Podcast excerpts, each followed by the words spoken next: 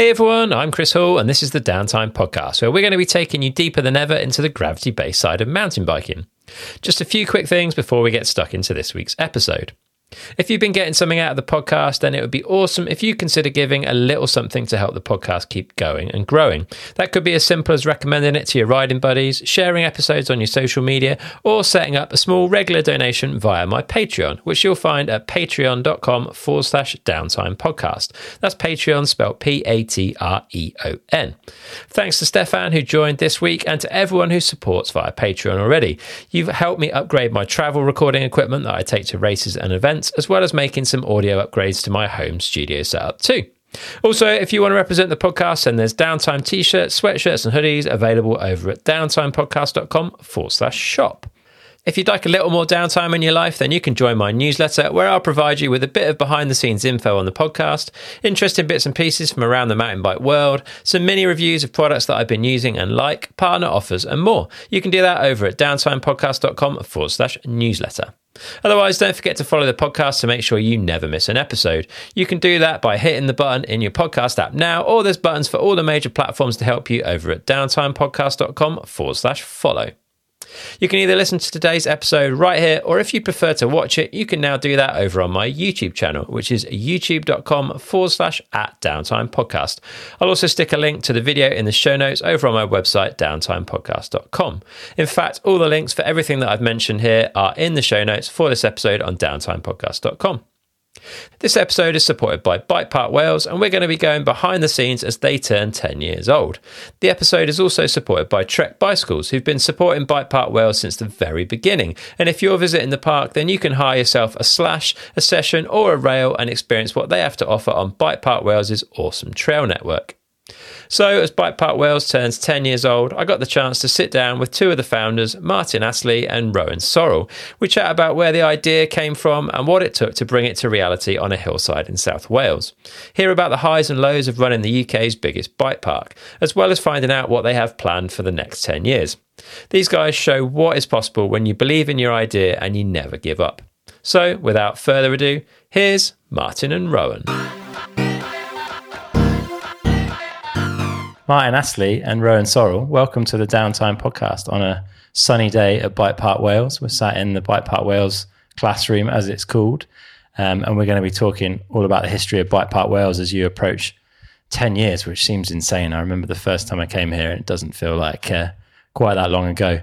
But before we kind of get into the nitty-gritty of the bike park, just start off by giving us a little bit of background on like what you two were up to before this. What was your path before Bike Park Wales? And Martin, we'll, we'll start with you. Okay. Um, so it's a really long story, so I'll cut, I'll cut it as short as I can. um, essentially, I started, I've been riding bikes, like really been riding bikes since I was like a kid kid. I used to go in the woods and send it on whatever I could find before I even knew what the word mountain biking was. So I've been riding for a long, long time, got properly into mountain biking probably when I was about uh, thirteen, I would say, and started racing roughly around that age. So that's a long, long time ago. How old are you now? I'm forty-one now. Okay. So yeah, so I've been riding bikes forever. Um, and yeah, my passion for mountain biking has just really guided, like not just my career, but kind of my life really since then. So at university, I studied zoology. Um, okay. And sort of dabbled with a career in that after uni. What um, What is a career in zoology? So not a zookeeper. Yeah, okay. um, zoology is basically animal biology. Um, and I was actually an ecologist for a little while. Okay. Um, but I, I literally like had an epiphany and was just sitting in front of a computer one day and was just like, this is not what I want to spend my life doing. I was probably like twenty-three or something like that at the time. Um, and quit my job, uh, went to Canada, Uh, worked for Whistler Mountain Bike Park and for Kona out there. As I did some stuff for New Order sort of films, like building um, some of the stunts for their videos. Yeah, cool. And kind of one thing led to another and ended up coming back to the U K and having a career in predominantly like marketing and brand management in, okay. the, in the bike industry. Yeah, you worked at some of the bigger distributors yeah. in the U K. and Yeah, yeah, and kind of managed, you know, uh, Troy Lee, Intense, yeah. Lapierre, various brands over the years. Uh, and just got really ex- good exposure to the to the industry that way, and um, okay. kind of at some point along that line, Rowan and I uh, met. I think it was two thousand four we met. Yeah, two thousand four. Yeah. Go on then, Rowan. Give us a bit of background from your side. Yeah, sure. Um, I've grown up in South Wales, uh, just outside of Newport, and yeah, kind of got like like Martin always rode bikes, so you know, I always like was a kid playing on a bike in the street, but didn't know it was a sport yeah, as such, fair. Like mountain biking. Um, so yeah, probably got into it when I was about fifteen, uh-huh. I think. Like seriously, um, kid in school brought in an M B U K and said they're going to race, and I thought, oh. Go along, have a look. Um, did that, went along, did the race. It was a cross country race back then. Yeah, yeah. Uh, did like two or three of those. Like, really liked it straight away. Um, but it was only like probably three or four months later, um, someone said about a downhill race. And that was, you know, that was a changing moment for me, doing a downhill race and just being like, oh my God, this is the best thing I could possibly do. And it's all I want to do for the rest of my life. Yeah. So, That's, yeah, I can kind of remember that vividly. Um, yeah, and then after um, after school, I like I wasn't quite sure what I wanted to do. I uh-huh. just wanted to ride my bike, you know, and hadn't quite figured out where it was going to take me at that point in time. Um, went out to the Alps, I think, when I was like pretty young, about twenty. And, mm-hmm. and, and again, that was like eye-opening moment, just... Why is it so different when you go to France to like what we have here? Yeah. Like we were pushing our bikes up hills here and sitting in the back of cattle lorries at a downhill race. And you go out to France, you've got these ski lifts and all these amazing trails. So yeah, I guess we were sort of planting a seed. And uh, me and Martin then came together in, yeah, two thousand four. Um, Was that through racing? Like how did you meet? No, it's through like mutual friend contacts. So Duncan Ferris and um, Phil Saxena. Okay. So Phil is owner of um, Velo Solutions U K. Yeah.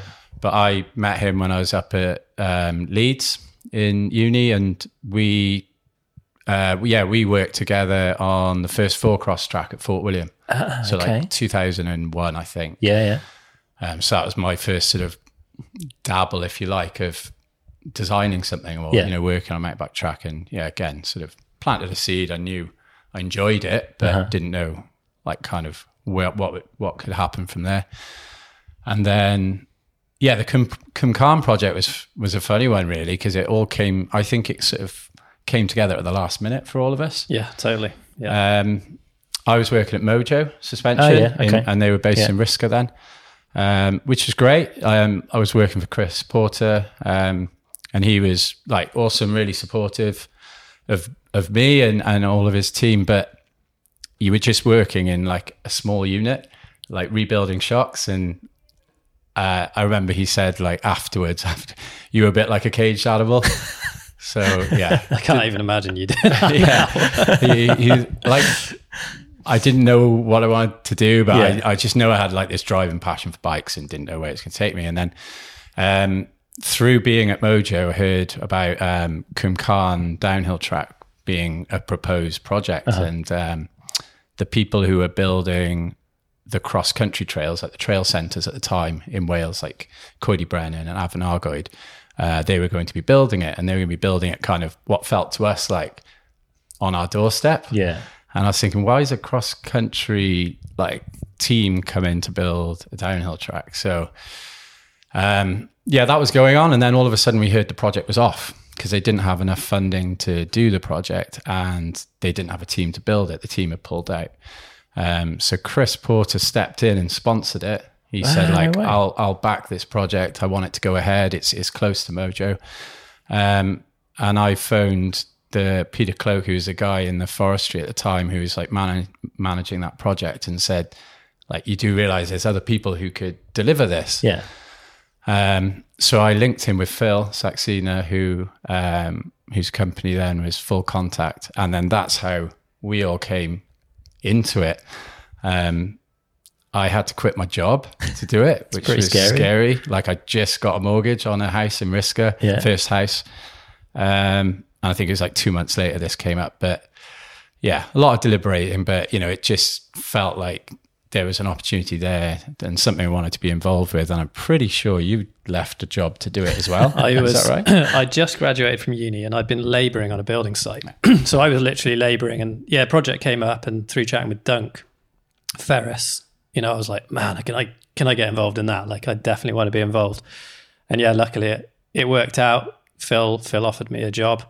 I quit my job labouring and turned up, and we met in the car park at Cwmcarn in September or whatever it was that year. Yeah. Yeah. So that, I guess that was like the, our first exposure to like, uh, you know, a project yeah. like of that nature. Cause at, at its time it was quite a big project. It was the first permanent uplift in the mm-hmm. U K, I think. Um, but it was short lived, you know, the project was five months and we were in and done. Yeah. Um, but I didn't have a job to go back to. uh, so yeah, fortunately managed to um, set up a little contract then with the forestry, doing trail building, mm-hmm. uh, working just in South Wales, um, Afan and Cwmcarn. Uh, and then, yeah, went on to set up a, a company where we traveled around building trails. Um, and Martin was away in Canada. We kept in touch.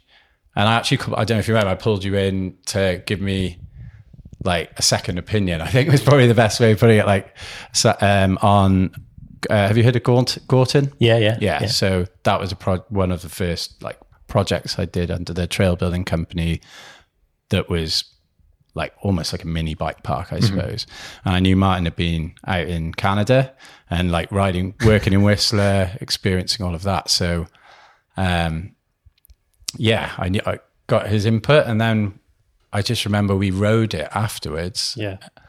Um, must be like six months or a year later when it's actually built. And both through our different experiences at that time, we're like, we need to try and make this happen in mm. South Wales. Yeah. Why yeah. South Wales? Is that, is it because you were from this area, or? I think it was a fact, it's a factor for me, yeah. but, but I think the main thing is like, we both had an understanding through traveling other places abroad that you had to have like, first of all, you got to have the hills. Yeah, yeah. Yeah, so you need the topography and you've got to have the catchment. Like if you haven't, like the reason Whistler is so good is it's it's really close to Vancouver. So, yeah, okay. you know, they've got like a, a market which is really close to them. So we, we always felt like South Wales was going to be somewhere where there were enough people close that, mm-hmm. you know, it, it it didn't have to be, you try and do it in the, you know, in the very far end of the country, then it's got to be absolutely spectacular to get off the ground. Yeah. Whereas, fair. You know, you want to be able to like build momentum. Yeah. So. Yeah. Cause you're only what, an hour from Bristol here. Yeah. And, and that, that is a huge factor. And to be honest, like, I don't think we actually even discussed the concept of doing it anywhere other than South Wales. It just was no. the natural. Yeah. We, we sort of started a big search, didn't we? And we, I remember driving around in Anna, who's now my wife's little purple Fiesta, like all over forestry blocks in South Wales, just like up and down fire roads, trying to find sites that would and wouldn't work and sort of shortlisting, really. Yeah, yeah, that's right. And and interestingly, like actually Gethin, where where we've ended up, was was probably not like at the top of our list then. Uh-huh. Um, I'm so pleased this is where we did it. Mm. I think it's it's absolutely the right site, but it's it's it's like a journey that you go through, and we were learning all the way. But yeah, we, we went, we spent a lot of time going out and scoping things around South Wales. Yeah, fair play. So what was it that you wanted to achieve then, Mike? Can you give us like a, what was the vision at yeah. that point? Like, because the scale yeah. that you're at now is insane, but I'm interested yeah. in kind of what you set out to achieve from the start. Sure. And I think that's probably what made what we did different to what existed before. Um, and what we did at the time was completely like revolutionary, is maybe a too big a word, but it was the first time it had been done like this anywhere in the world. Uh-huh. So not just in the U K, like the scale in which we Uh, undertook this project from day one, with the facilities, the number of trails, the uplift, it just hadn't been done anywhere. So what we were trying to do was essentially create a year-round mountain bike resort, is probably the word. So, yeah. you know, we'd seen in New Zealand, Canada, the Alps, like what can be achieved, and some places that had done it really well, and some places that had bits that were good and bits that weren't good. We basically just wanted to pull together like all the best bits of what we'd seen and put them together in one location where it was designed from the ground up for mountain bikes. So yeah. it wasn't like a winter operation that had been switched over to sort of try and make a bit of money in the summer, but the whole thing had been designed with mountain biking in in mind, and with like good quality facilities. Although when we started this project, our vision was definitely like a small wooden hut with ticket sales from it, and not not what you see today. Yeah. Um, but we kind of we ended up going down a journey where um, sort of the government got really behind the project. It, it was it was actually a pretty horrendous period getting getting that all off the ground. It took us four years of like full time nailing it to to get yeah. this place off the ground. Um, and our vision changed a lot during that period, I think. Yeah, it did. Yeah. I mean, one of the things, like looking back, is, and it's easy to forget this, like, is we actually started out, we were going to do an out and out downhill centre. So okay. when we first started working on the concept, that was the direction. So smaller scale facilities and, and like a set of six or eight downhill runs, because you know, we both had downhill background and kind of initially felt that's where we were going to go. But yeah, as I say, because it took like three or four years before we actually got to a point where we really had to nail down the final plan. Yeah. We just, it evolved, didn't it? And we realized like the, the time was just right, because trail bikes weren't very good at the start. yeah, like yeah, like yeah. They've, they've really, like now they're incredible. Yeah. So we were just at a point where the technology was getting way better. So bikes were way more capable and you could actually ride them down downhill trails, which you, you know, you'd struggle to have done that beforehand. Sure, yeah. And I think on top of that, trail centres had kind of had this huge upsurge and brought loads of people into the sport. But they kind of like petered out, you know, they hadn't evolved with that bike technology mm. and riders' skill sets. Yeah. So all of a sudden you had people who had got into mountain biking, they'd ridden trail centres and they were looking for like that next thing. But they didn't necessarily want to throw themselves down Riola or Fort William. yeah, fair. Um, so it's like a combination of the bike's improving and that's just realizing we should do it for trail bikes, because that's going to bring so many more people into the sport and into the bike park ultimately. Yeah. So, because it feels like Bike Park Wales in its current guise anyway is a real strong kind of entry point into the sport for a lot of people these days. It's probably like the, for a lot of people coming into mountain biking, the first uplifted bike park they go to in the U K is going to be here. Yeah. Was that not kind of necessarily the original vision? It was maybe a higher end, yeah, like, more like people, at the very more like yourselves. Yeah. You know, we were like in our kind of early to mid twenties and down and riding downhill, and that's not on your mind, right? You just yeah, want yeah. to send, you just want to send it when you're that age. yeah. So yeah, the first vision was just just a fairly traditional downhill site. Yeah. But I think like really from an early, very early stage, we wanted it to be super inclusive, mm-hmm. um, and we always wanted it to offer everything from kind of the beginner mountain bike through to the expert mountain bike. And that's really been in our D N A ever since then, is that we want to be a pretty broad church. You know, we really want to be as inclusive as we possibly can. And I, yeah. you know, you're here today and you can see how many kids are here and how many families are here. And yeah, it's amazing. It's awesome. It's like it, these days, now I'm forty-one. That's one of the things that excites me more than anything, is seeing the new people in the sport. And like, our office is just at the end of the green trail, and just hearing people when they come down it is is so cool to just like uh, experience people catching the buzz of the sport. You know, the yeah. sport's given given all of us so much. It's so cool to see see people get hooked on it. But that's not to say that the other end isn't important. And I, and I think in our our next phase, that's definitely going to be a big part of it, is that we still ride a lot. We're still super passionate about it, and we still want, you know, challenging sure. trails to ride for ourselves. So there's still plenty of that as well. Interesting. Yeah, we came a few weekends back with like old uni mates, and everyone pretty much has got kids now of varying ages. So some of the older kids came with us. I guess the youngest was probably like nine or something, up to about seventeen. And it was so cool. Like yeah. there's something for everyone. Everyone was having a good time. Yeah, fair play. It's, yeah, it's, it's been, cool for that. It's been one of the, the most rewarding parts. Like for me, I've got two boys who are five and six, uh-huh. and they're both kind of getting into riding now, and riding here with them, that's been like, really, because my, my wife, who was also kind of, I haven't explained that bit, but our wives also became heavily involved in the business very right. very early on, um, and became directors and kind of helped us found the business really. Um, but yeah, so Anna, my wife, um, she's a, a big rider as well, and yeah, we get to ride here with the kids, and that's that's pretty cool. Yeah, yeah. That is amazing. Yeah. And you know, you there are a lot of trails on the hill now. We'll talk about that in a bit, but you didn't open with like one or two trails like a lot of bike parks do. You went kind of fairly big from what I remember early on.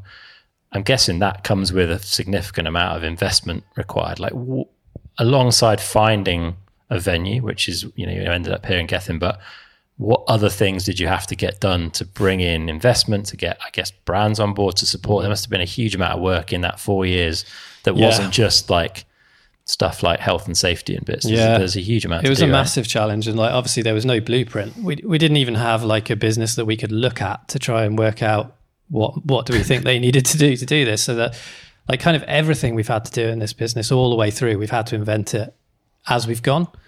Um, so yeah, obviously we had to raise money, uh, and we came into this as, you know, normal people. We didn't have trust funds or anything like that behind us. You know, we didn't have loads of money, so we needed to raise it.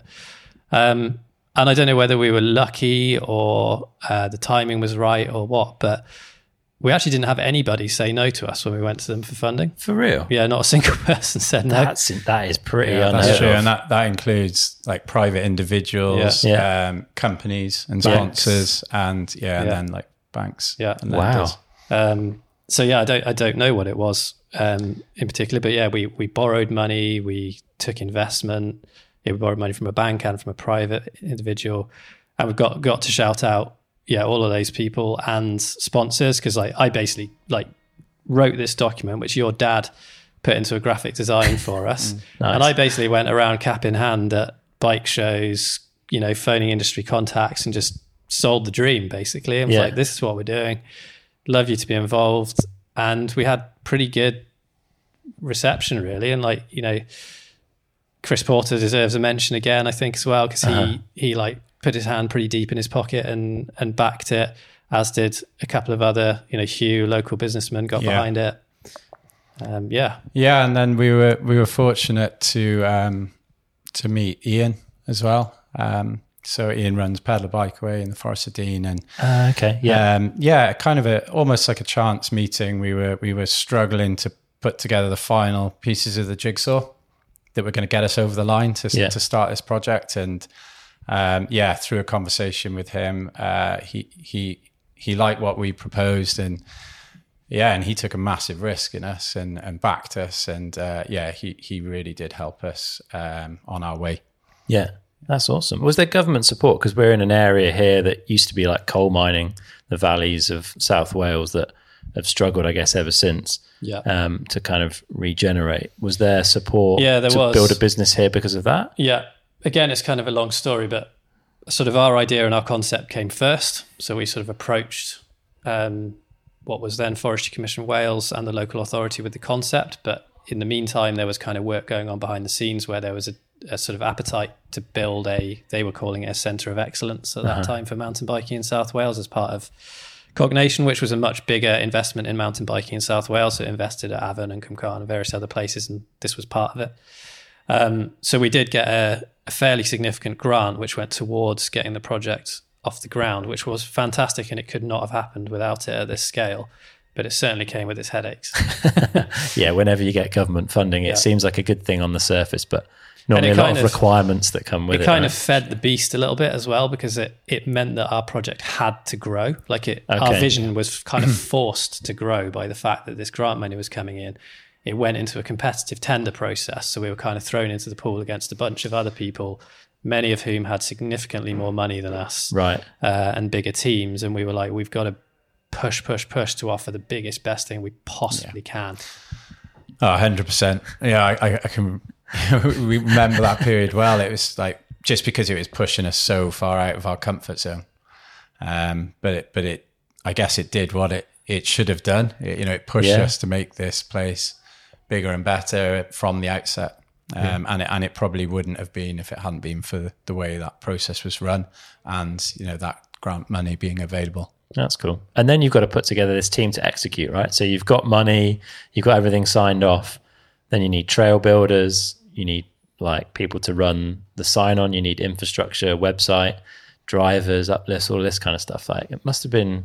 Yeah, it was carnage, and we were we were working full time as well. We had other jobs. You were so, okay. You were still yeah, in other yeah, jobs. Yeah, yeah, like I had a full time job until the fourth or fifth year of operation. No so way. So I only quit a full time job six years ago. Okay, and then I worked part time in another job until three and a half, four years ago. Right.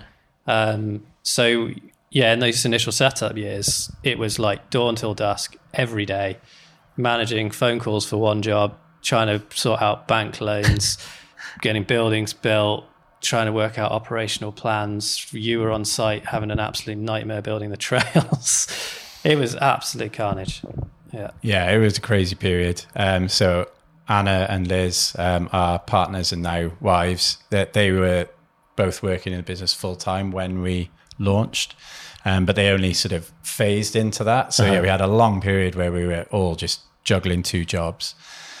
Uh, and then I managed, I was working on the project for the construction phase yeah, through yeah. the trail building company. Um, and then, yeah, we both sort of went back to our day jobs and were trying to figure it all out. And it, it did take, you know, it took, it took quite a few years to, for everything to settle down and us to kind of get a structure that really worked. But yeah, um, yeah those early days of trying to get the right team, and, and we started with a really small team. I think that's, That's, that's probably worth mentioning as well. I think when we opened, we had, from memory, I think it was twelve employees and two It was, it was twelve directors, including us. Okay. So it was eight employees. yeah. yeah. And we're now at ninety-six. So it's quite a so It's kind of hard difference. To believe, really, because the it's it's not proportional. The, yeah, the change over yeah, the yeah. years is not proportional. We just were underprepared when we started. We really were. I actually remember the day we opened, um, It, there was like a queue of cars from here all the way down to the A four seventy roundabout, because we were like signing people in with paper and all sorts of things on the entrance. We had to get like our parents and our friends in because it was just too chaotic. And on we opened on a Saturday, I think, and on a Sunday I had to go to Eurobike. So I was oh, no. here like signing people in until like two p.m. and then I was like, I've got to go, guys. I've got to jump in a van and drive to Germany, and I just had to go and leave them. Wow. That's insane. It must have felt good though to have it finally open, to see people riding and being in this like bike resort that you dreamed of so many years ago.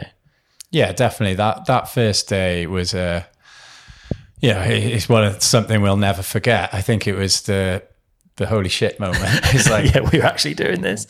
We're up and running. It's it's mentally busy. Like we've got a load of things that don't work and we've got to fix them. Yeah. But But we're up and running, you know, there's people coming through the door, and that's, that's the bit you never knew. So, um, yeah, it felt like we created a monster. We just had to like tame it and work out how to operate it then. So yeah, the first, first six months were crazy, yeah. but, um, yeah, we just had to learn fast. Yeah. It, like it was kind of mixed. It was like a relief in that we knew, okay, there's a business here. Yeah, people like it, want to it come. Can work. Yeah. People want to come, because we didn't even know that. You know, like we really didn't know. We we thought they probably would, but we weren't sure. Yeah. Um, but then it was like, oh my God, actually more people want to come than we can cope with. Um, and we had been so focused on making the place ready that we hadn't had enough time to actually get it operationally ready. Yeah, yeah. Um, like I remember the four of us sitting in the cafe at midnight the night before we opened and stacking the last drinks cans on the shelves and being like, okay, I guess we're ready. And then, yeah, we weren't really ready. We were as ready as we could have been. It's pretty normal, I think. How many yeah. trails were there when you opened? Uh, so it is twenty-six sections. Yeah. yeah. yeah. So we, you know, we made, and we're now at like forty-six. Okay. Um, so yeah, we had a good, good offering from day one. And yeah. that was like really important. We, we actually, you know, collectively made a decision that, you know, that's why people come. Ultimately, everything else helps and yeah. supports it. You know, you got to have a really good uplift. You got to have a good cafe, but you know, they want to come and ride trails. So we wanted to give enough variety in the grading mm-hmm. and also like in the style of trails. So I think for where we were at that point in time, you know, there weren't a lot of other bike parks. I think we really achieved that. Mm-hmm. And then we've, you know, we've tried to keep that as our mantra, you know, always yeah. keep expanding and, and growing the trail network. Yeah. Yeah. Tell us a bit about that growth and how have you, how have you done it? How have you managed it? And how have you decided what direction you want things to go in? Cause yeah, if like Bike Park Wales today, there's a lot of similarities to Bike Park Wales ten years ago, but it's, it feels like quite a different beast as well, really. Yeah. We've been on quite, quite a journey, I guess. Um, and we've evolved, we've evolved as individuals, we've evolved as a company, and we've evolved um, as a product, I guess, as well. And I think deciding what to do each time, it's just like a collective process, and it's, it's kind of done on gut feeling, isn't it? It's like knowing the market, knowing what people want, being our own customers. It's a big part of it. It's being, yeah, exactly. Being in it. You you, you can feel it, I sometimes mm-hmm. think. Uh, you know, we're out there riding all the other venues and we travel a lot. And so we're picking up like, what's going on around the world a lot yeah. of the time, or trying to, and and then yeah, just kind of feeling like where's where are we missing something, you know, whether that be trails or in uh, facilities around here and the experience. And yeah, and then it's just we we work it through collectively, discuss it, and then put together like a development plan.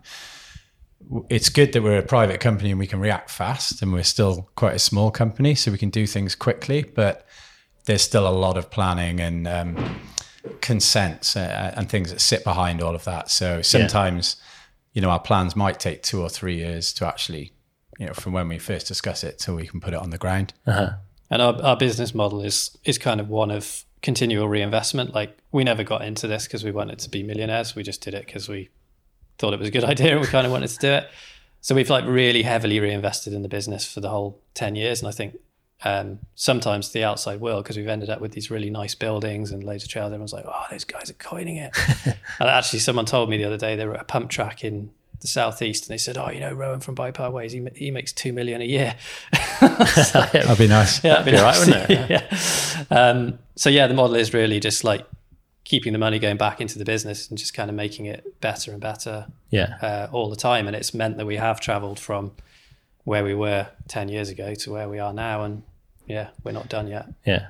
Yeah. And I think we, we ride a lot, you know, we're, we, we're both still like really passionate riders. And um, yeah, it's, it's I, I think we've got a pretty good finger on the pulse, you know, so if we're excited about something and we want to do something and our team are, then hopefully that translates, you know, into our customers. Yeah, definitely. And one of the biggest changes that I've seen here, I guess, in the last ten years is the area around the car park, the sign on. We've got this separate sign on building that didn't used to be there. Mm-hmm. But also when you say resort, that it really does now have that feeling, like all the outside seating areas, like loads of different spaces, fire pits, the fact that there's beers available, like people seem to genuinely want to hang around here. Like they'll finish riding, but hang around chatting with their mates and sitting in deck chairs. And that's good to hear, because that's been a big focus for us, particularly in the last year. Like we've, that's actually been a specific focus, was really making that.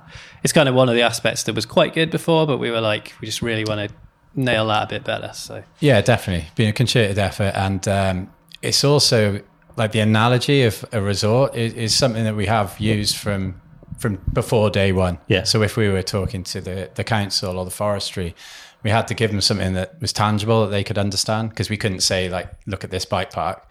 So we'd use ski resort model, and and that was always what we wanted, was to bring together all those facilities so you had like a complete experience. Yeah. You know, people come for the trails, but hopefully, you know, they stay for the food and the drink, and you give them a nice environment to to chill out in. Yeah, definitely. And I guess it's like, it must be helping the local area, right? What are the numbers now? Like how many people would you have here over a weekend these days? So we get, it's pretty variable across the year, but we get about one hundred thousand riders a year. So it's, okay. it's quite significant, like not just for the area, but actually nationally in Wales. Like yeah. as, a, as a tourist attraction now, it's it's nationally important. And kind of locally in for the economy, you know, restaurants, hotels, Airbnbs have been massively impacted by it. Yeah. You know, we, we're pretty um, well connected with the local authority and the local community, and the the impact of the business has been really significant That's in the awesome. Local area. Like I don't know the number anymore, but you're talking sixty plus um, accommodation businesses that have started off the back of it. Wow. It's a lot. Yeah, that's yeah. really cool. Yeah, so a lot of jobs. Yeah, definitely. And as it's grown, you know, there's the challenges of dealing with all these extra people, and it's probably some of the less glossy stuff, but like growing car parking space, sorting out enough uplifts, all that kind of stuff. That must have brought some challenges and headaches along the way, I guess. Yeah, I think those are probably the aspects that we enjoy the least, would be fair to say. Well, but, you're, you're riders, right? You're yeah, not like... exactly, yeah. We're kind of reluctant businessmen, I think. Um Yeah, they're the hardest things, but they're so important as well. Like, you've, you've got to get them right. And as Rowan alluded earlier, it's not always just a case of, right, we need to build a bike park, let's raise the money and do it. There's a lot of red tape, yeah. like an awful lot. And you've got to go through the planning process and get consents from landlords and ecology. And, it's, and it just takes a really long time. Um, so we have got better at it over the years, and we now have a, a master plan, which is like a very official sounding thing. um, but it takes us through several years of development. Um, and that's got planning permission, and it means that it's much easier for us to okay. um, sort of chip away at things like additional car parking's already got um, planning approval. Uh-huh. Um, so we've got better at planning it. Um, and then, yeah, the the sort of people side of it, yeah, with ninety-six people, it means you've got to be structured like a proper company. You need to have H R. Um, you've got to have like an accounts department. It's not just one person now. I think there's five people in the accounts department. Um, Health and safety. Yeah. Yeah. Yeah. Um, that's something we always manage in-house, but we've actually got a dedicated officer now. Ah, okay. It's quite a risk, risky activity. Not so much the riding, like yeah. that's understood. Um, but obviously we, we effectively operate like a mini construction team with the trail crew, and, yeah. and we've got a, a bus company operating on the hill. yeah, yeah. So yeah, there's there's lots there's of room for things to go wrong. Yeah, yeah health and safety probably, well, not even probably, it's definitely what Rowan and I spend the most of our time talking about. Like I wish it was glossy stuff and trails, but it's not, it's health and safety. Yeah. Um, you know, we've got a massive responsibility to our riders, and it is a risky sport. Um, and it, you know, you can't, you can't remove that risk, but you know, we've got a duty of care to everybody, and we, we we take it very seriously that we have to make it as safe as we can while still keeping it as mountain biking. Yeah, um, it's a tricky balance, right? It's, re- it's really tough. Yeah, yeah it's tr- it's trying to create an environment where people can take part in a in a risky activity, you know, in the safest way possible. So yeah. like everything around that activity, we try and manage quite carefully, and we try and make sure we give people like plenty of information so they can make informed decisions. Yeah.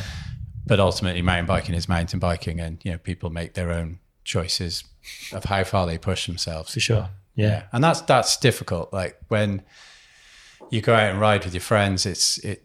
You know that one of you could get hurt when you're out riding, but um, yeah, it's diff- different when you bring it into like the business environment. It's um, something you got to get used to, is the fact that people come and they're coming for fun. You know, they're coming to have a smile on their face, and sometimes they're going off with a broken collarbone. Yes, not so yeah. much fun at that yeah. point. It's without a doubt the worst. The worst part of the job for me is is riders getting hurt. You know, no nobody wants to see riders getting hurt, and yeah, even when you do absolutely everything you can to try and control it, it's um, ultimately there are uncontrollable aspects of our sport. For sure, yeah, it's going to happen, isn't it? How, how many people are on that trail crew, both building and maintenance these days? And how do you look at that like balance between maintenance and continually building stuff? Because you've got to do both, right?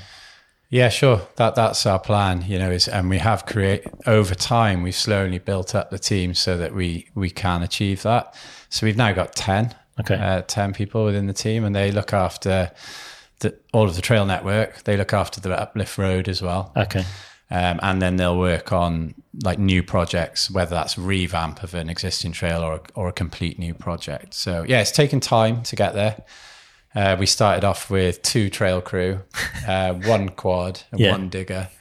And then we'd sub in, if we're building a new trail, we'd bring in a subcontractor. Yeah.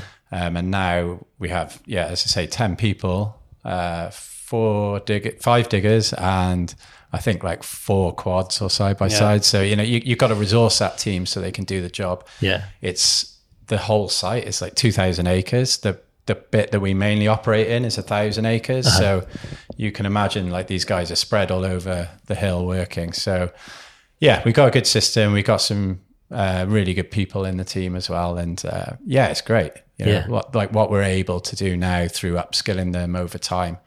Um, it's amazing. You know, they, they can build some awesome trails. Yeah. And it feels well, ma- well maintained as well. Like some bike parks get a hammering, and this more than any ever, anyone else, I think. Like one hundred thousand people a year is a lot of tires, a lot of braking.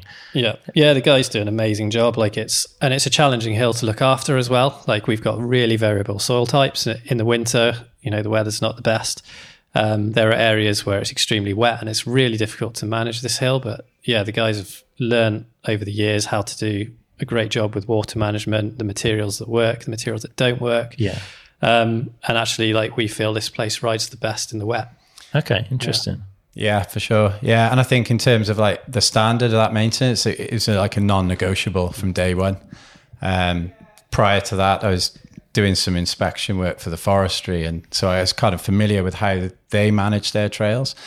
Um But they just didn't have the resource. You know, you could yeah. identify all this work, but actually to stay on top of it is, is a big challenge. So our business model from day one was all about how you, you pay to ride here and you reinvest that money into maintaining that standard. Yeah. You know, if we we're, if those standards are dropping, then we're not doing our job well. Yeah, fair. From, you, day, from day one, we used to say that every penny of selling like um, ride passes, pedal passes was reinvested back into the trails, but we've kind of blown that way out of the water now. We spend way more than we take in uh, in pedal passes on trail trail building. Ah, that's interesting. Yeah. Yeah. So uh, would you say the way you build trails has evolved over the time that you've been doing it? Like, have you learned, have you changed your kind of style or? Um, yeah, I think there's, there's a natural sort of evolution with anything through experience. Um, but the style that we started with was, is about like what I, when I speak to the team, I say our trails are all about momentum and flow. So even if they're technical, like we, we label a lot of our trails technical trails, you've got to be able to find the flow on them. So uh-huh. we, we don't tend to build janky trails. Okay. So I think that's, you know, part of the experience of Bike Park Wales. Um, we've learned a lot about the geology of the hill over time. And that really helps, like when we're planning a trail, like knowing where the ground is good, where the ground is bad. Yeah. Or sometimes you need to like win some material to use to shore up an area. So that, that's been a continual learning experience. Um, yeah. And just, just the evolution of, of, of riding, both in terms of what other people are doing elsewhere and us experiencing that and wanting to bring a bit of that to the park, and, and ideas our team have, yeah, you know, giving them the opportunity to use their creativity. Nice. And, you know, ten years on, there's, there is more competition out there. There are more bike parks in the U K than there ever has been, I think. Have you felt the impact of that there? How do you, how do you think about the competitive element of this? Because there are now more places for people to go and ride. Yeah. Um, I think we kind of like each time you hear whispers about a new place, you're kind of like, okay, what's this going to be and what's it going to mean for us? Um, but I think that in Wales, let's sort of talk about Wales because that's kind of the most relevant because it's where most of the bike parks are and it's our locality. Yeah. We've got a pretty good ecosystem of bike parks and I feel like we all specialize in our own particular thing.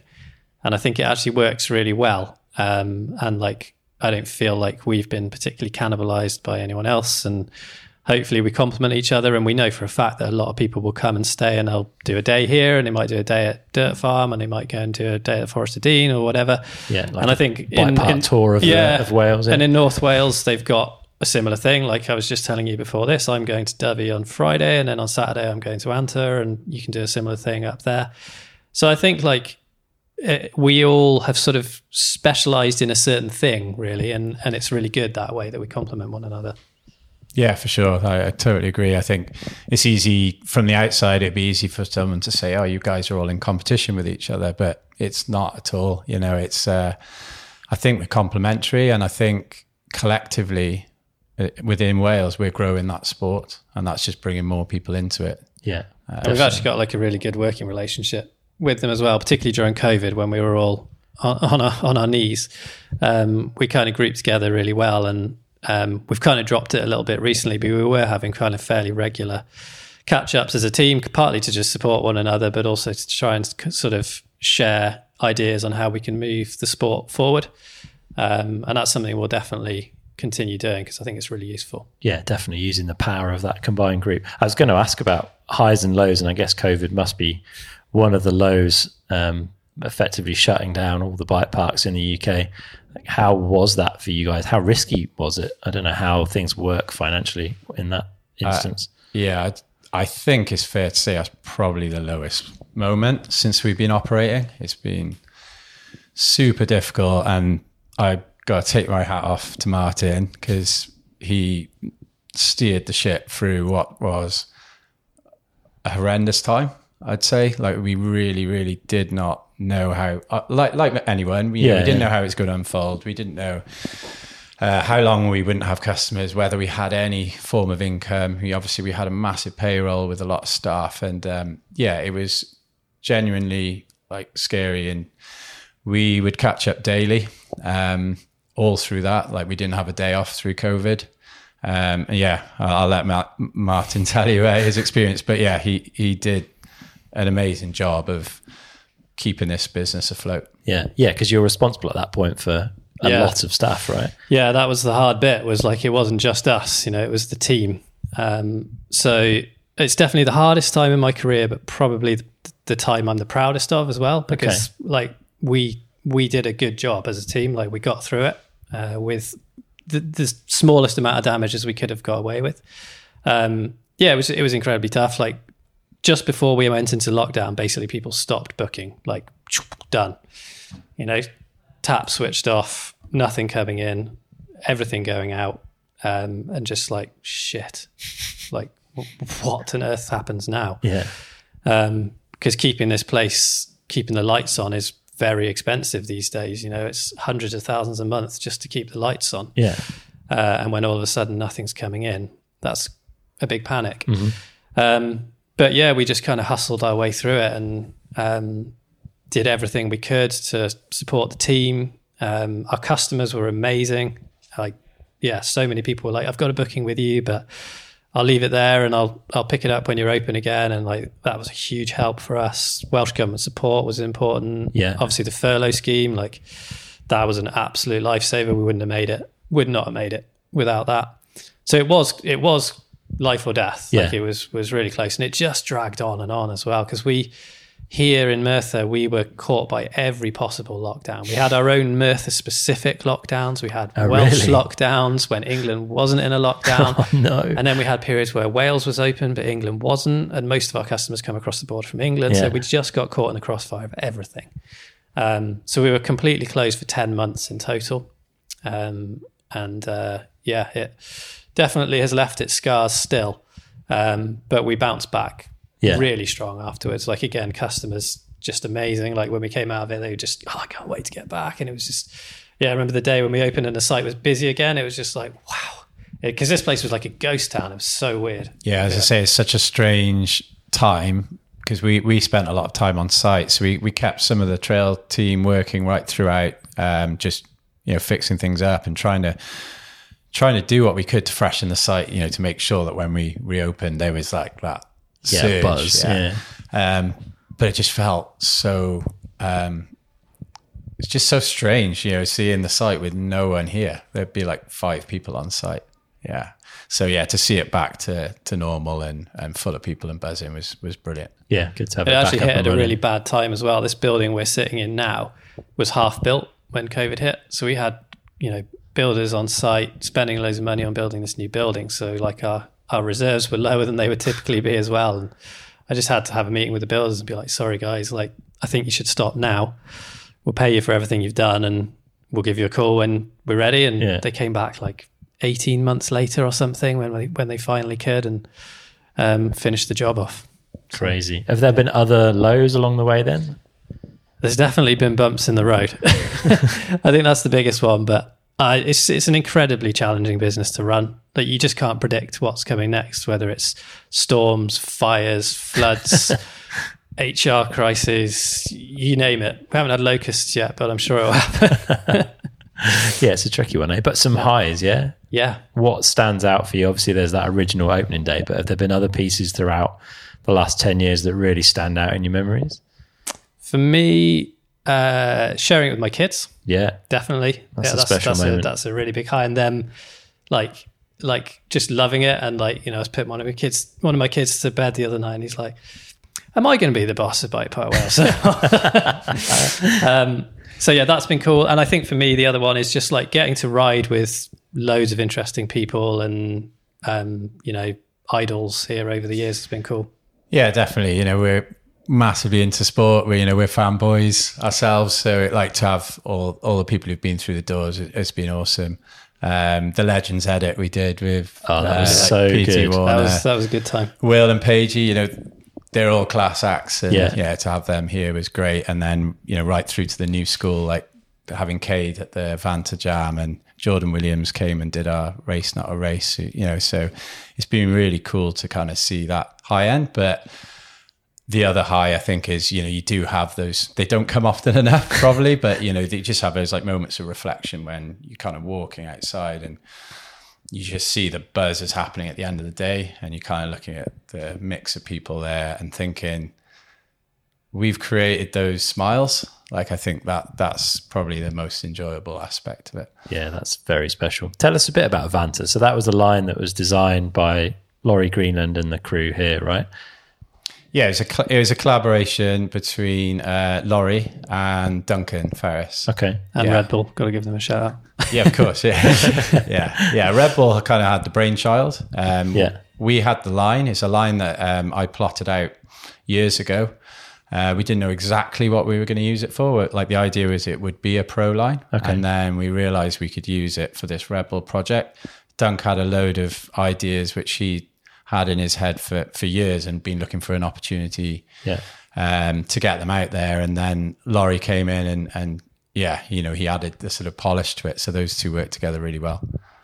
And then you've had Vantajam for the last two years, is it? It's been yeah, running. two two years now, um, and that's been really fun. Like, it's the concept was just we were like, well, we've got this trail now. We've done a launch of it with Laurie, and then kind of what next? And um, the vision to have just a loose jam was the first start of it. There was no mm-hmm. event planned around it. It was just kind of a jam, and it grew from there. And then it grew again this year. And the riders who come each year get better and better. And the format's changed a bit. We've now got prize money, and um, it's still, it will never become, you know, a Crankworx or a super rigid event. The whole sort of point of it is that it's loose and, yeah. um, you know, it, it, it'll always be a jam.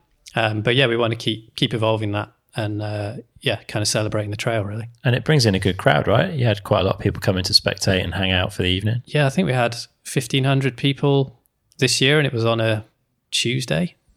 So yeah, that's pretty insane, isn't yeah. it? How important then are, are people like Red Bull and Fox? I think also help support that. Like, you have the logos on the vans of a lot of these brands. Like, is that a big part of keeping yeah. this thing going? Yeah, it is. It's a massive part, and it, it has been since day one, really. Like, um, especially in the early years, like, because we explained earlier, we had to borrow a load of money to to get this place off the ground, and that means that money has to be repaid, right? So, for the first five years, we had that around our neck. Um, and sponsors definitely helped us keep the place running. Yeah.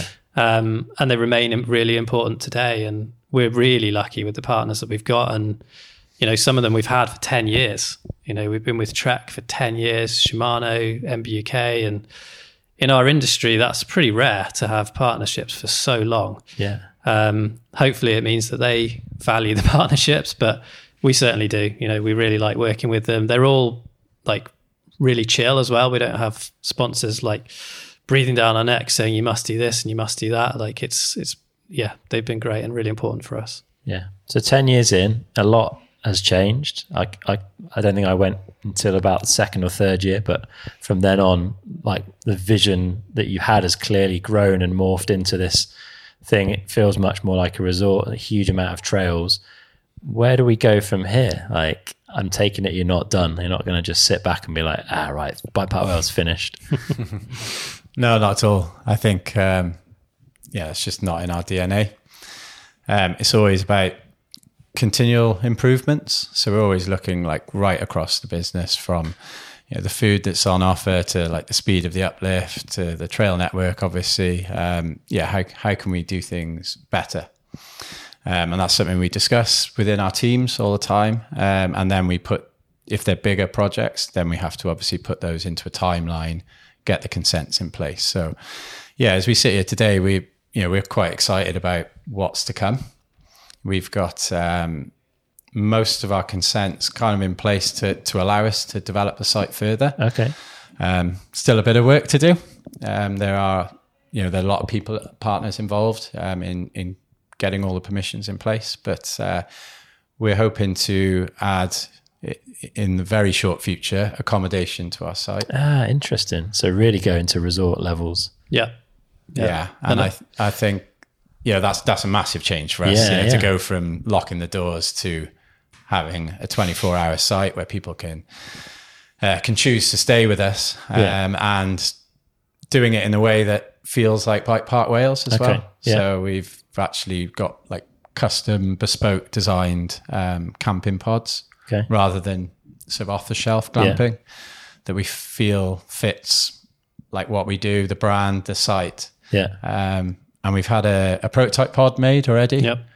And that looks great. It's great. You know? Yeah. So nice. yeah, we c- we can be excited about it now. Yeah. I'm not cool. calling them pods anymore. They're too nice to be pods. Yeah. They're, yeah, they're lodges. Lodges. There we go. Yeah. Sounds better. How how many people will you be able to have on site in the first sort of? So phase we're going to build it in a couple of phases, but yeah. um, in the first phase, forty-four. Okay. Yeah. yeah. Um. So yeah, good a good number of people, and it's going to be really nice. It's going to be done really well. It's all been designed, obviously, around mountain bikers. So yeah. we've considered where you keep your bike and how you keep yourself clean and all that kind of stuff's all been thought through. Nice. Um, so yeah, that's been a big project. I mean, we've, we've had that as part of the vision since day one. Yeah. But we've been seriously working on it. It's actually five years now. We like a big project. Like we said, some things take time. Yeah. Yeah. I, it's difficult, you know, that like for us, we, we want to do everything yesterday, yeah. You know, so it, it can, it can be a challenge, but it's just having, we've, you know, still got that aim of like, we, we feel like this site has got more to offer. We can make this better. Accommodation's a big part of that. Mm-hmm. Um, and then moving on to the hill, like obviously the trail network, we want to keep expanding that. Yeah. Yeah, we've done quite a lot over ten years. We didn't have um, a beginner trail at all, you know, from the top of the hill um, when we started out on this. And it was, it was a big change for us to like bring that in because uh-huh. it, all of a sudden it changed the dynamic in the park. You could have literally from beginners to expert level pro rider uh, downhillers. Um, and I think going forward, it's it's kind of more of the same on on that front, on the trails. Um, we've we can pretty much double the the footprint and the trail uh, the trail network. Whoa. Which I think's pretty amazing because uh, like even myself before I went on that journey of like trying to plot it all out, I was kind of wondering like where where where does this where do we run out of space, where yeah. is there a point where it doesn't work? But no, it's amazing. We, we we'll have over one hundred kilometers of trails, you know, probably if we're sat here in ten years time. That's, that's, that's what insane. What are you at in kilometers now? Roughly fifty fifty, so double potentially. Mm-hmm. So it's, it's not going to happen overnight. But, no, of course. Um, like it's taken ten years to get from yeah. twenty trails to forty trails roughly. But yeah. yeah. yeah. So that's, yeah, it's that's super exciting. And then some work to the uplift road.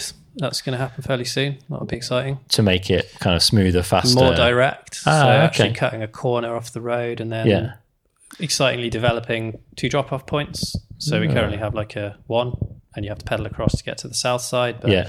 again, this won't happen overnight. But at some point, we're going to add a southern drop off so okay. you can get to like fifty shades and Terry's Belly and those trails over there without pedaling across. Nice. Yeah, and that again, that's sort of touching on how we've we've always had these um focal areas, but you know, it takes time to deliver them. So we, we were able to bring the green trail in um at a late, you know, that's probably midway through, and we now want to bring some focus again to people on downhill bikes. Like I, I love I still ride downhill, got a downhill bike and love it, and it's a slog, you know, from when you get off to get across to where we got two of our current downhill tracks starting. It, it's quite hard work, um and we want to add more trails to that zone, so that'll okay. become like more of a hub. So the idea is having that secondary drop off, you know, it It opens up for everyone, but yeah. you know, certainly people who want to come on downhill bikes, which isn't a huge market, but it's like it's really important to us. It's part of what Bike Park Wales is. Yeah. Um. So yeah, I'm quite excited about us having that second drop, but yeah, they they take a bit of time, but watch the space. Awesome. And some land management changes, right? Yeah, that's kind of the big one. So um, we lease the land off of the Welsh government, mm-hmm. um, and Natural Resources Wales are the land manager, so our kind of relationship is with them.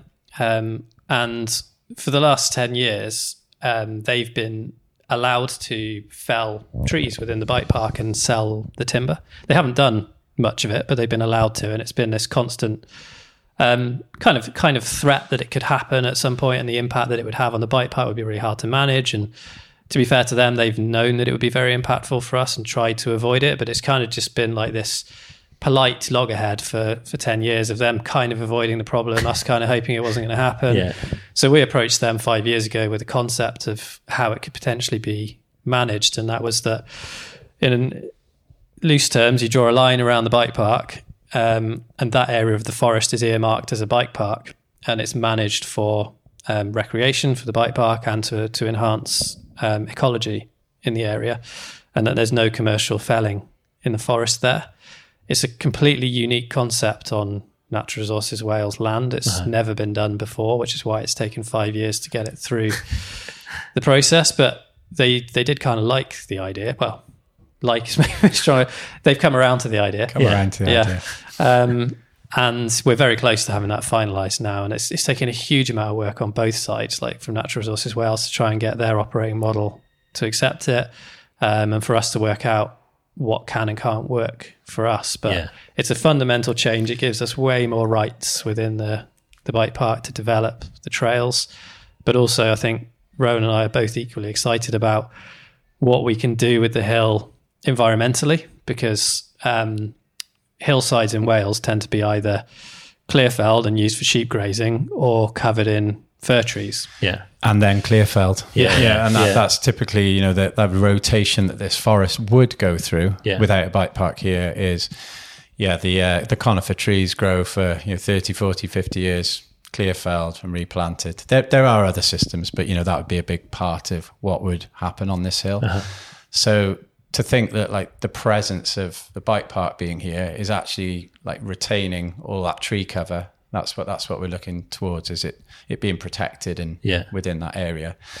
Um, and then on top of that, increasing, like, the biodiversity. So we're going to work together with N R W to um, try and enhance the broadleaves within the area. Yeah, okay. So they'll the, the native trees will yeah. be given precedent. Um, will there'll be works undertaken to to thin out around them, let them take hold. And yeah, I think it's uh, it's a really nice part of this project now that we're actually able to have, in a local level, you know, a positive environmental impact on it. Yeah, that's super cool, eh? Yeah, and it's a really unique model. Like, for Natural Resources Wales, they get an income from us. Yeah. So they're, yeah, they're not going to get to sell the trees, but they'll get an income from us, which will be more than the value of the trees. Plus, they get to tick the box of, you know, biodiversity, involving people in the forests. And, yeah. and for us, it's amazing that our business and our community can support keeping this hillside um, alive, and, and it will evolve over the coming decades to be far better than it is now. And that's going to be a really unique opportunity to take a hillside like that and manage it in that way, so that it will be quite unique in a couple of decades, the, the sort of um, variety of species that are found on that hill. Nice work. And it's becoming a bit of a, a destination, right? It's people, I, I keep hearing accents from all over the world these days when I come here, which is pretty rare, any riding destination in the U K. It must be super rewarding, not only, like you say, to feel the buzz in here at the end of a day, but also to know that that buzz is, it's not all just people, you know, from the U K, is it? Yeah, definitely. I think, yeah, something I feel really proud about, I think we all collectively do, is to think that, like, Merthyr Tydfil is, it's not a, a town that's had a good rep over the years, and now we're attracting a lot of people. They come and stay in Merthyr, they spend in the area. They're from all across the U K and abroad, as you say. Yeah, we prior to COVID, you'd hear accents from everywhere, and now, thankfully, that that's coming back yeah. again. Um, yeah, and it's it's it's a great it is a great success story to think, you know, all these people are coming and spending their time and money in in the South Wales valleys. Very yeah, that's cool. That's been really great. And Rowan and I went to Medina in Tasmania three years ago, just before COVID, I think it was, um, to a conference over there, and to to be presenting the story of Bike Park Wales in Tasmania, to have been invited there to tell the story and for people to know about Bike Park Wales in Tasmania was pretty cool. Yeah, that's a sick bike park, by the way. Yeah, that's, yeah. It does look like it's a lot of good. Fun. Yeah. yeah, I was watching the E W S there, thinking it needs it's to great. Be visited at yeah. some point. Good stuff. Well, it's been super interesting chatting to you guys. I'm excited to see what the next ten years holds, because you've made a lot of progress in the last ten. Um, before we wrap up, a couple of things. First off, I was going to ask, have you got any advice for people that are maybe looking to undertake a large project in the mountain bike world? Because, you know, there aren't many examples on this scale, I think. So I'm interested to hear what, given what you know now, like, what advice would you offer to people that are going to bite off potentially more than they can chew, but work out how to chew it over time? I was going to say don't, but I won't say, I won't say that.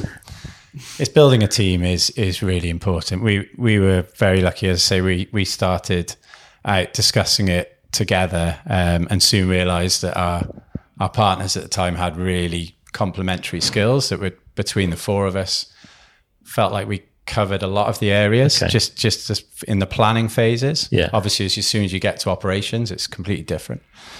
Um, so yeah, I think that's really important. Like, and never giving up is probably the biggest thing that we've That's learned. What I was going to say. Tenacity. It's, it, it's tenacity, one yeah. foot in front of the other. Yeah. You're going to get so many barriers, hurdles, you know, things that it feels like it'll never happen, and, and you just got to be going forwards one step at a time, because we had to pick each other up so many times, um, and still do.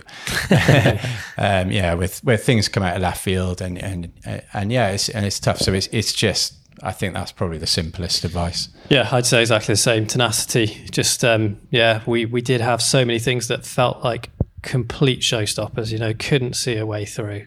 Um, but yeah, luckily, because we had a team, we just didn't give up. So that would be my advice, is if you think your idea is good, and just don't give up. Nice. Good advice. If people want to find out more or book their visit to come to Bike Park Wales and have a play, where should they be looking?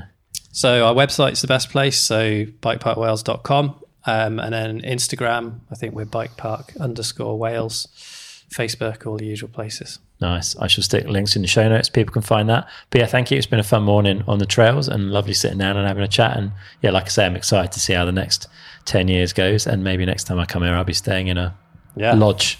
Yeah. Thanks, guys. Thanks, Chris. Brilliant. Thanks a lot. Cheers. All right, that's it for this episode with Martin and Rowan. I really hope you've enjoyed it. A massive thanks to Trek Bicycles and Bike Park Wales for supporting this episode of the show. If you're planning a visit to Bike Park Wales, then you can head to bike park wales dot com to book your uplifts and check out the amazing trails they have to offer. You can also hire yourself a Trek slash session or rail for the day on their website. Also, don't forget, if you want to help support the podcast, then the best way to do that is by heading over to patreon.com forward slash downtime podcast and setting up a donation. That's Patreon, spelled P A T R E O N. I know times are tough for a lot of people right now, so if that doesn't work for you, then no worries. But if you are able to support, then it's much appreciated. We've also got t-shirts, sweatshirts and hoodies available over at downtimepodcast.com forward slash shop. Make sure you're following the podcast by hitting that button in your podcast app now, or by heading to downtimepodcast.com forward slash follow. You can also get a bit of extra downtime by signing up to our newsletter at downtimepodcast.com forward slash newsletter. All right, that's it for today. We're going to have another awesome episode coming up really soon. But until next time, get out and ride.